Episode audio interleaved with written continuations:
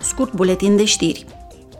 Comisia pentru Mediu și Sănătate Publică va vota mâine un proiect de lege pentru a proteja mai bine mediul și sănătatea oamenilor în contextul transportului de deșeuri. El include măsuri pentru a facilita transporturile de deșeuri în vederea reutilizării și a reciclării lor.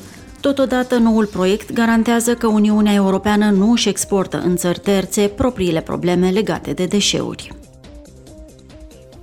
Comisia pentru Afaceri Constituționale va adopta mâine mai multe propuneri pentru a îmbunătăți dreptul cetățenilor europeni de a vota și de a candida la alegerile europene atunci când locuiesc într-o altă țară din Uniune.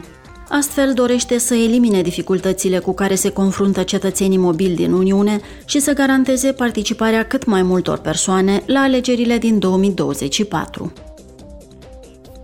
Ieri a avut loc o audiere comună pe tema combaterii traficului de ființe umane în scopul exploatării sexuale în contextul războiului din Ucraina.